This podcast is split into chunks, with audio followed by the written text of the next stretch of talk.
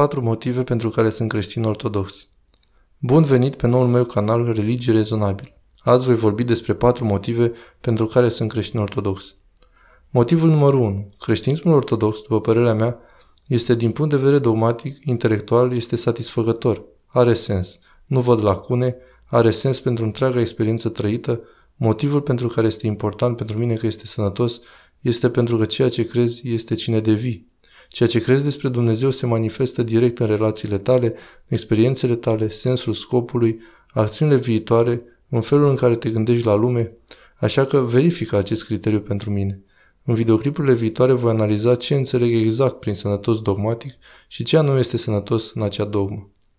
Numărul 2. În timp ce satisface din punct de vedere intelectual, nu se limitează doar la intelectual. De fapt, este în mod specific spiritual cel care mă atrage către creștinismul ortodox și simt că este coloana vertebrală spirituală care a lipsit în societatea occidentală în ultimele secole. Această spiritualitate este cea care mă atrage și care cred că va ajuta cu adevărat la transformarea societății în care trăim. Definesc aici spiritualitatea ca fiind apropierea spiritului de creatorul spiritual.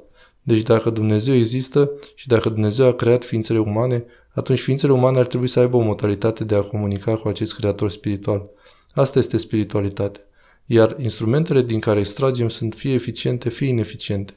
Iar în creștinismul ortodox am găsit aceste instrumente pentru a fi eficient și asta duce la al treilea motiv.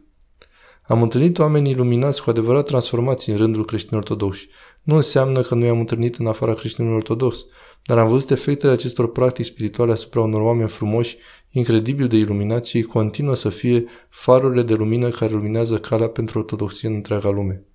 În cele din urmă, creștinismul ortodox este foarte confortabil cu noțiunea de mister, dar nu cu neglijarea definirii unor trăsături ale lui Dumnezeu și a arăta către acele locuri în care El lucrează în natură și în care lucrează dincolo de capacitatea noastră intelectuală, astfel încât Dumnezeu să poată lucra și în și prin noi în moduri în care putem înțelege și dincolo de moduri pe care le înțelegem și în acest sens acoperă întreaga existență umană și experimentează cunoscutul și necunoscutul.